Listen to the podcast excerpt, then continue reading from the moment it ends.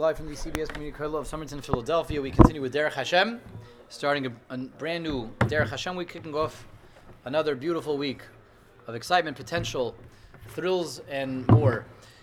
Hopefully not spills, right? Derech Hashem, we go further.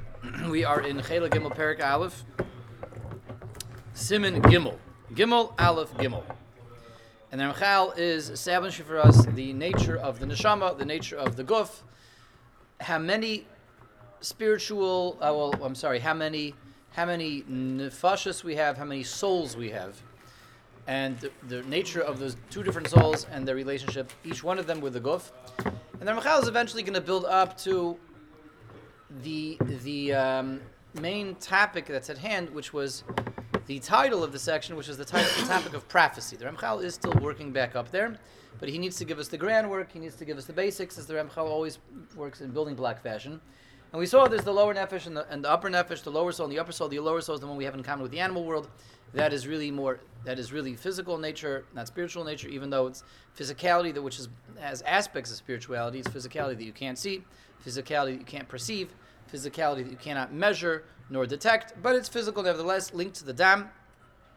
Linked to that lower nefesh is the upper nefesh, which is spiritual, and that's something that separates man from animals. And as we mentioned last week, a guy also has an upper nefesh, but he doesn't have the upper soul that the Jew has.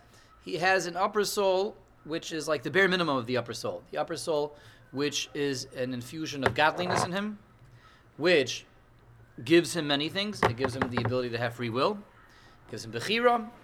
It gives him a relationship with God that shows up in the form of the Sheva Mitzvos B'nei Noach. Without a upper nefesh, you can't get mitzvahs. Animals don't have mitzvahs. Animals can't get mitzvahs because A, they don't have free will, and B, they don't have a unique relationship with God. They're clods of dirt, really. An animated clod of dirt, at the end of the day, is not the focal point of creation. It's not what God made the world for. Doesn't even approach why God made the world. God did not make the world for these animated clods of dirt, whether you call them ladybugs or great blue whales or anything in between. Hashem didn't make the bria for them. They're just animated clods of dirt. They don't have any upper soul. They have a lower soul, but that's again physical, not spiritual. They don't have any godliness in them. Even though, again, as we said, God himself has to constantly insert the lower soul. But it's not a spark of godliness. So God doesn't address them. There's no mitzvahs that they have. And I do say this with, knowing the oylama may question me based on the fact that we have things like Perek Shira. Perek Shira is the song of the bria, all the animal world, and really more than just the animal world. Vegetation, flora, and fauna, they all sing out the praises of God. Yes, that's true, but it does not mean that God gives a mitzvah. It doesn't mean that God made the world for them. That means that everything in this world gives testimony to the existence of God. If it's here, it was created by God, especially the animals that are given a spark of life from God, even though not a spark of godliness, but a spark of life. Everything in this world is testimony to God's existence, to God's plan for the world, God's objective and goal for the world, and God's Hashem's versatility in creating such a diverse world. So that's what Perek Shira is. Everything in the world singing out the songs and singing the praise of HaKadosh Baruch Hu is not a response to Hashem, because Hashem doesn't address them, but it is testimony to the fact that Hashem made them, testimony to the imprint, the stamp of HaKadosh Baruch Hu on everything in the world. Okay, everybody got that? That's kind of managing and balancing that out. But Hashem does not have a direct interest in each and every species in the animal per se. They are there to bring the world as a whole towards its objective, with man in the center stage, but nothing other than man is ever in the center stage. That's why we're going to slip yet again just to another slight side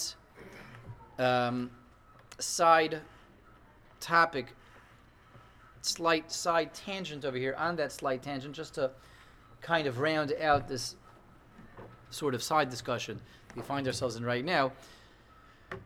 That's why, another approach to the outlook of the Torah in terms of Emes, when we have the Torah's Emes, when we look at life through the lenses of the Emes of Torah, the truth of Torah, the timeless truth, the objective truth, and the immutable, unchangeable truth of Torah, so you have movements to save different species in the world. Excuse me. Save the whales is the one that's always the stereotype. That's the one that everyone pulls out of their shtreimel when they want to knock some kind of animal rights movement. But there's, it's not just save the whales. Or not. It's not the only movement out there. They're lobbying for animal rights. All kinds of them. But if we just use save the whales, which that's the one that always gets all the attention, but we need to bring up in a shir like this, a movement like that. So what's the correct outlook on something like save the whales, save the endangered woodchucks? When they're starting a new drilling project somewhere in Oklahoma, and it's a reserve and a preserve where they have endangered woodchucks over there. Save the woodchucks, save the whales, save the wombats. What's the problem with these movements? There's a couple of problems. But the problem is not that, oh, they're just animals, who cares about animals? That's not necessarily the right attitude when we are saying what the wrong attitude is. Because if HaKadosh Baruch Hu made wombats and whales and woodchucks, they obviously were made with a reason. Whales are here for a reason. Woodchucks are here for a reason. And everything, whether it begins with the letter W or not, in the animal world, is here for some kind of a reason. Otherwise, Hashem wouldn't have made it. And we're not supposed to be wanton and casual and careless with Hashem's species. We're not supposed to do that. The Rishonim say already that one of the reasons behind Oisev Es Benoi and Shiloh HaKain is we're not supposed to try to exterminate a species. You're not supposed to exterminate species. Hashem made species for a reason. Somehow whales are here to get the world towards its tikun. Towards its ultimate goal. That's why Hashem made everything creation. So if we want to knock movements like this, the place to knock them is not that, oh, who cares about the animals? But the place to knock them is, one idea that we mentioned in the past, which is not the idea of this morning, is it's inefficient, to pour all our resources into these kinds of movements. It's not an efficient way of trying to save them. And it's a distraction. The efficient way and the appropriate way to save them is to save ourselves, because when we see species becoming extinct out there, it means, we're causing extinction up in the oylama. That's really what it means.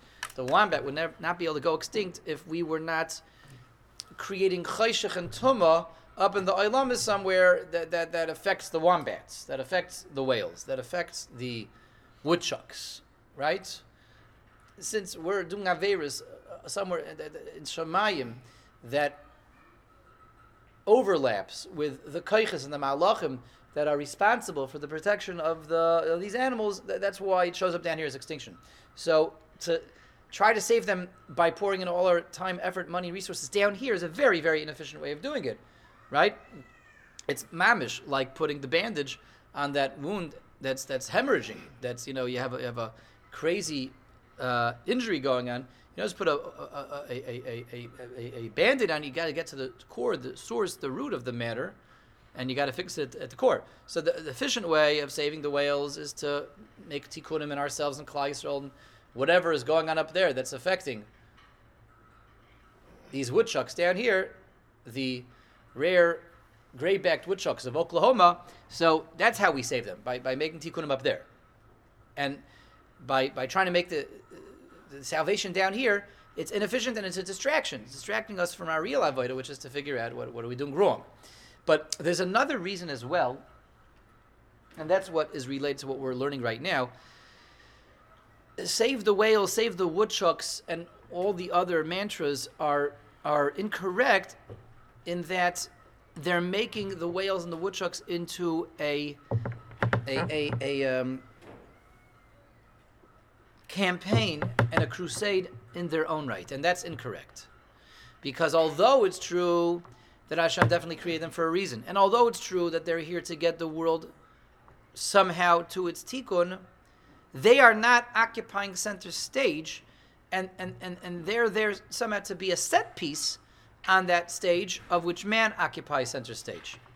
So the only person we ever really want to save is man. Save man. Save Klal Yisrael. And Klal Yisrael, yes, needs to be in a world which is operating, all systems go, and in an optimal way so that we can really do what we need to do down here.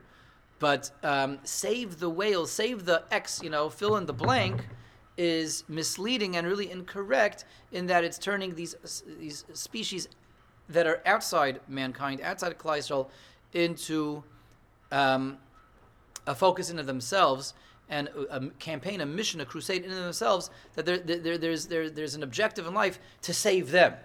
And that's really incorrect, because the Rebbe Shem didn't make the world for whales. HaKadosh Baruch Hu made the world for man, and for man's bechira, for man's hatzlacha, for man's accomplishments. Everything that's here are the set pieces that we need to accomplish, to be accomplished, to achieve our tikun.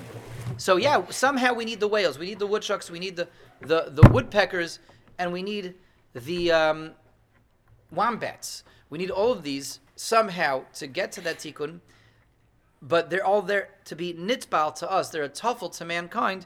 They're there somehow as a siyua, as a messiah, to create a world in which we are able to make the tikkun that we need to make. We're not here to save them. The purpose of the world is not to save them, and they're never something that should be viewed as a goal to save these things in of themselves. The goal is always save mankind, save Klal Yisrael. Aye, but you can't destroy Hashem's bria. That's true, but you can't destroy Hashem's bria, because the bria needs to be there for my accomplishments, for my achievements, for my bechira, for my success. Does everybody understand that? That's the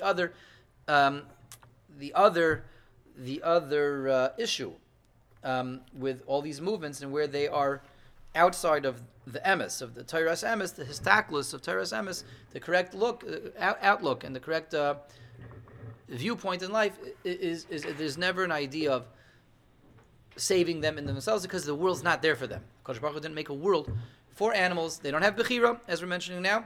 They don't have mitzvahs. Hashem doesn't address them. Hashem doesn't have a interest in them. They're only there for mankind, and that goes hand in hand with the idea that all animals only have a lower soul. They have a spark of life, but that's gashmi, as we mentioned. The lower nefesh is not ruchni, is gashmi, and it's inserted by HaKadosh Baruch Hu, but not representative of HaKadosh Baruch Hu. It's not a Chelek Eloka Mima'al, it's not a piece of godliness. It's inserted through godliness, but not a piece of godliness. And again, that shows up in A, they don't have bechira, B, Hashem does not address them specifically, doesn't have a goals and objectives for them, doesn't give them mitzvahs, and that's why say save the whales is incorrect, because the world's not created for whales. It wasn't created for whales, even though it needs whales. It wasn't created for whales. The third nafkamina of having an upper neshama is speech. So we mentioned last time. Speech, dibor, vayipach pa'ap of ruach hayim, says Hashem blew into Adam Rishon, a ruach hayim, that's the upper neshama, that's what gives speech. And that's why we have doimim, tzemech, chai, and medaber. And again, a goy, taka has all three, but barely. A guy has the bare minimum, the smallest possible nefesh elyon. That's what a guy has. Therefore, a guy has bechira. A guy can have mitzvahs. He's given the Sheva Mitzvos B'nei Noach, and a guy has speech. But that's where it stops. He doesn't have anything above that. In other words, his upper nefesh stops over there.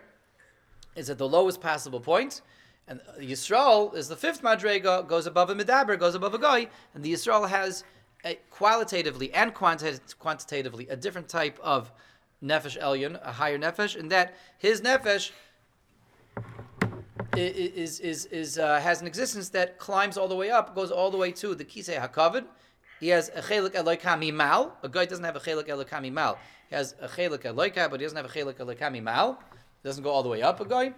A yid, who since his neshama is not the bare minimum, it's the sheer maximum, so therefore our actions are happening up there in the oylamas. Our actions affect what's with the oylamas, and our actions can bring bracha down from the oylamas. The guy can't do that because the guy doesn't exist in the oylamas. Klar, that's a nice summary of what we had last time, with some new ideas, some new connections, such as understanding how to understand things like save the whales and save the wombats, save the woodchucks, save the woodpeckers, and everything else. We're not trying to save them.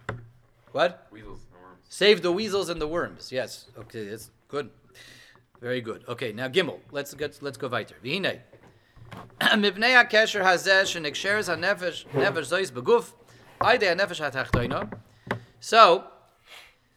the one hand, we have an upper nefesh, a piece of godliness, a spark of godliness that's spiritual, that animals don't have. However, on the other hand, it has to connect to us because we're one entity, we're one person, we're one being. So as we said, everything is like links in the chain, like rings in this shalshelas. Each ring is able to connect to the one immediately below it. So the upper nefesh connects to the lower nefesh, even though the upper nefesh is ruchni, the lower nefesh is gashmi. But the lower nefesh is barely physical. You can't see, you can't detect it, and that connects to the dam. The dam connects to the guf. So we have this long chain link neshama over here. But as a result of the fact that the upper soul, and even the one that the Klal Yisrael has, that Yid has, it goes all the way up, is connected to the lower soul and ultimately connected to the guf, that actually has some negative adverse effects. And that's what we're going to see this morning. There are adverse effects from that comes as a result of the upper nefesh being connected to the lower one. Nimtzeis mugbelis begvulos pratim. The fact that the upper soul, even though it goes all the way to the Kisei HaKavod, is connected ultimately to the body via the lower soul, that puts serious limitations on the upper soul. The upper soul is now limited, is suppressed. It's suppressed. It can't operate the way it really ought to be able to operate. It is prevented from having real involvement, real interaction with the other spiritual existences where it emerges from, where it exists. It's prevented from doing that. And here we have a very, very fundamental idea over here. Very, very solid, basic idea. And understanding, all this whole topic of this world of the soul and the world of the guf and the upper nefesh, the lower nefesh.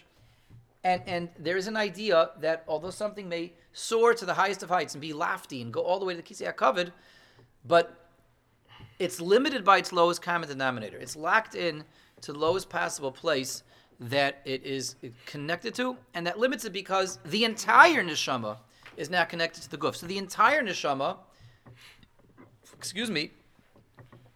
is an extension of the guf. The entire neshama is cemented to the guf. So therefore, all along the way of that neshama, as high as it goes, it's a neshama that's connected to a guf.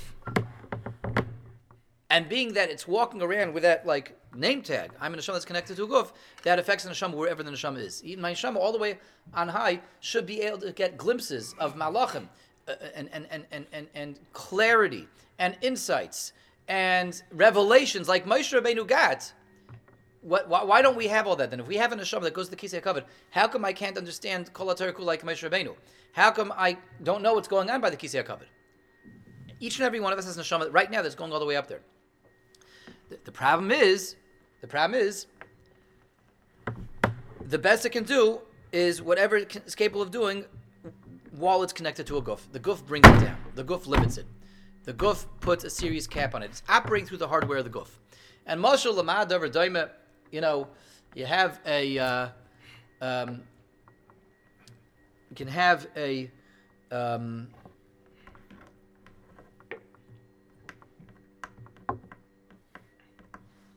I don't know who's into computers over here. Knows anything about computers? Not Benny. No. So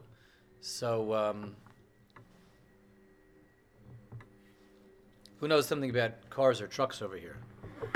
What do you guys know? What do we know? You guys must know about something. Arthur, you a mechanic? So what's the best engine they have out there? Best engine. The best racing car. The best super racing car. The best engine. A car, airplane, or what? You tell me. Airplane even. Best engine out there is a diesel. Detroit made it 671. Diesel Detroit made 671, and that has how much horsepower? I don't remember. A lot. Okay, that's tons of horses over there, right? So that's the best engine out there. Now what's the worst? Absolutely, the most decrepit, worst awful car in the absolute worst mechanical state. Dehu. What? Dehu. Dehu. There. Can still buy one of those? I don't know. Because what happens if you put this diesel Detroit engine in a Dehu car? It's a different use. It's for torque, not speed. Well, okay. Well, let's say you get the best engine in the world for speed, and you put it in the Dehu car. For speed, put it in a car? No, the worst possible car. Just like mechanically, it's awful, awful. And put the worst engine. Or the best engine in the worst car. You'd still have a worse car. Bingo, bingo. That was the right answer. Okay, that was breathe a sigh of relief over here. That's the mashal that we're looking for. You take the best engine in the world and put it in the worst car, you're still going to have the worst car because the car's not built to handle that engine. Right. It can't work with that engine. It can't do anything with that engine. It's not just about the engine. It's about a kli that can work with that engine. In other words, said differently, Arthur, that's a beautiful analogy. Thank you very much, Arthur. That's exactly what we're looking for. The car brings the engine down. You hear that? You hear how we're saying it like that? The car reduces the engine. The car limits the engine.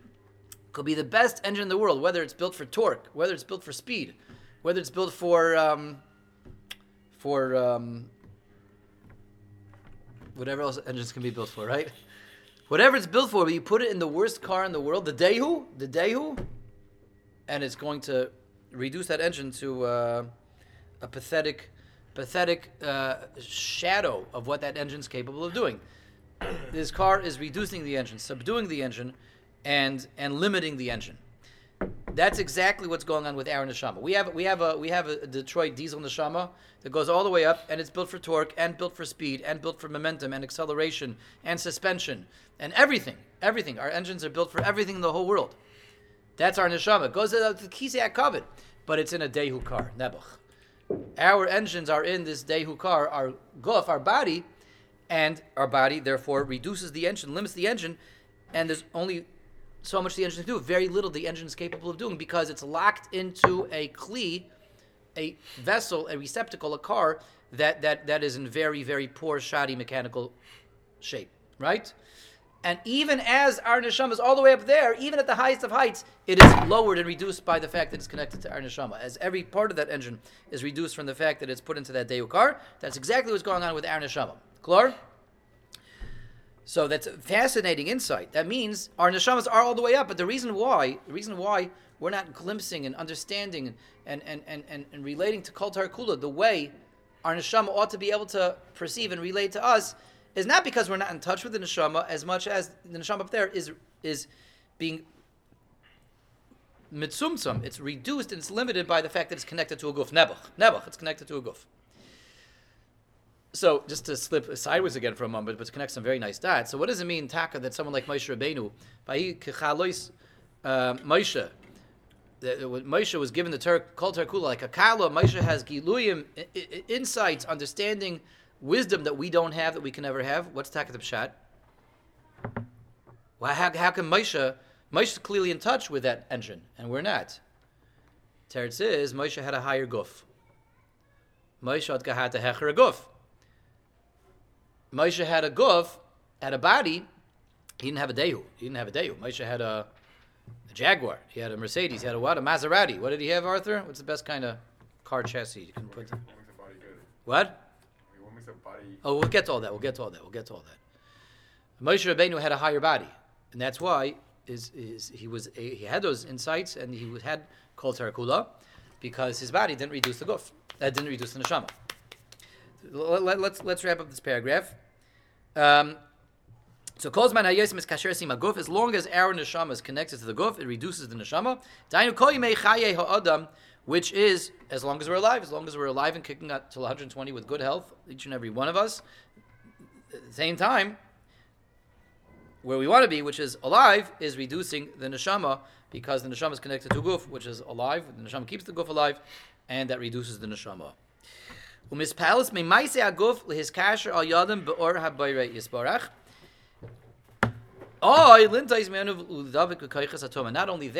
not only our neshama is brought down, is reduced, is limited by the body, by the fact it's connected to a body. It can also now, nebuch upon nebuch, become affected by the body, but in a good way or in a bad way. A positive way, we can, through doing mitzvahs, through learning Torah, we can actually give the neshama more kayach, we can give the neshama more light, we can give the neshama more lichtigkeit.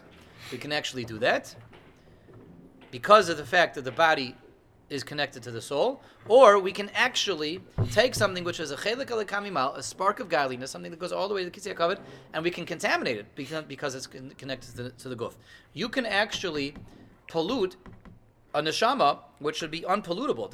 In logic, it doesn't make sense. How can you take something which is a shtik gut, a piece of HaKadosh Baruch Hu, so to speak, whatever that means, but the Chelek Eloka Mima'al, how can you take that and contaminate something which is pure and coming from the Rebbe Shem? It's because it's connected to the Guf, and the Guf can therefore affect it positively or adversely.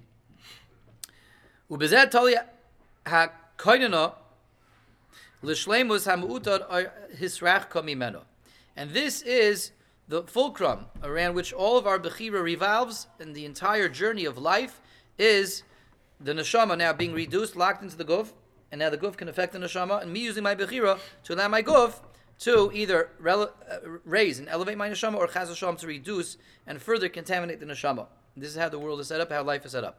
The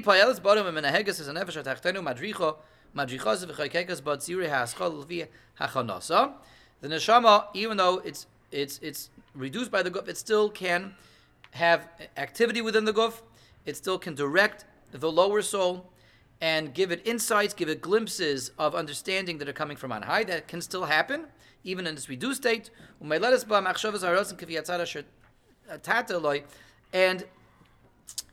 I raise my neshama in its raised state will be able to give me glimpses and understandings and insights. In other words, we're saying if I use my bechira to allow my guf to raise my neshama, I sit and learn Torah, I daven well, I'll be able to have a raised neshama, which will now, in turn, be able to bring down taka, wisdom and understanding from the oylamas into me. Or chasham, if you contaminate your neshama and you let your neshama, through your actions, you bring your neshama down, your neshama will become taken over by a ruach tumah, and that will viter bring tumah into me. That's what we just had in Parshas Nasai. Kisista ruach shtos, a person through bad bechira can bring shtus into himself, bring shtus into his neshama, and that will actually create a negative cycle, reinforce the shtus, because the neshama, again, is able to bring into the guf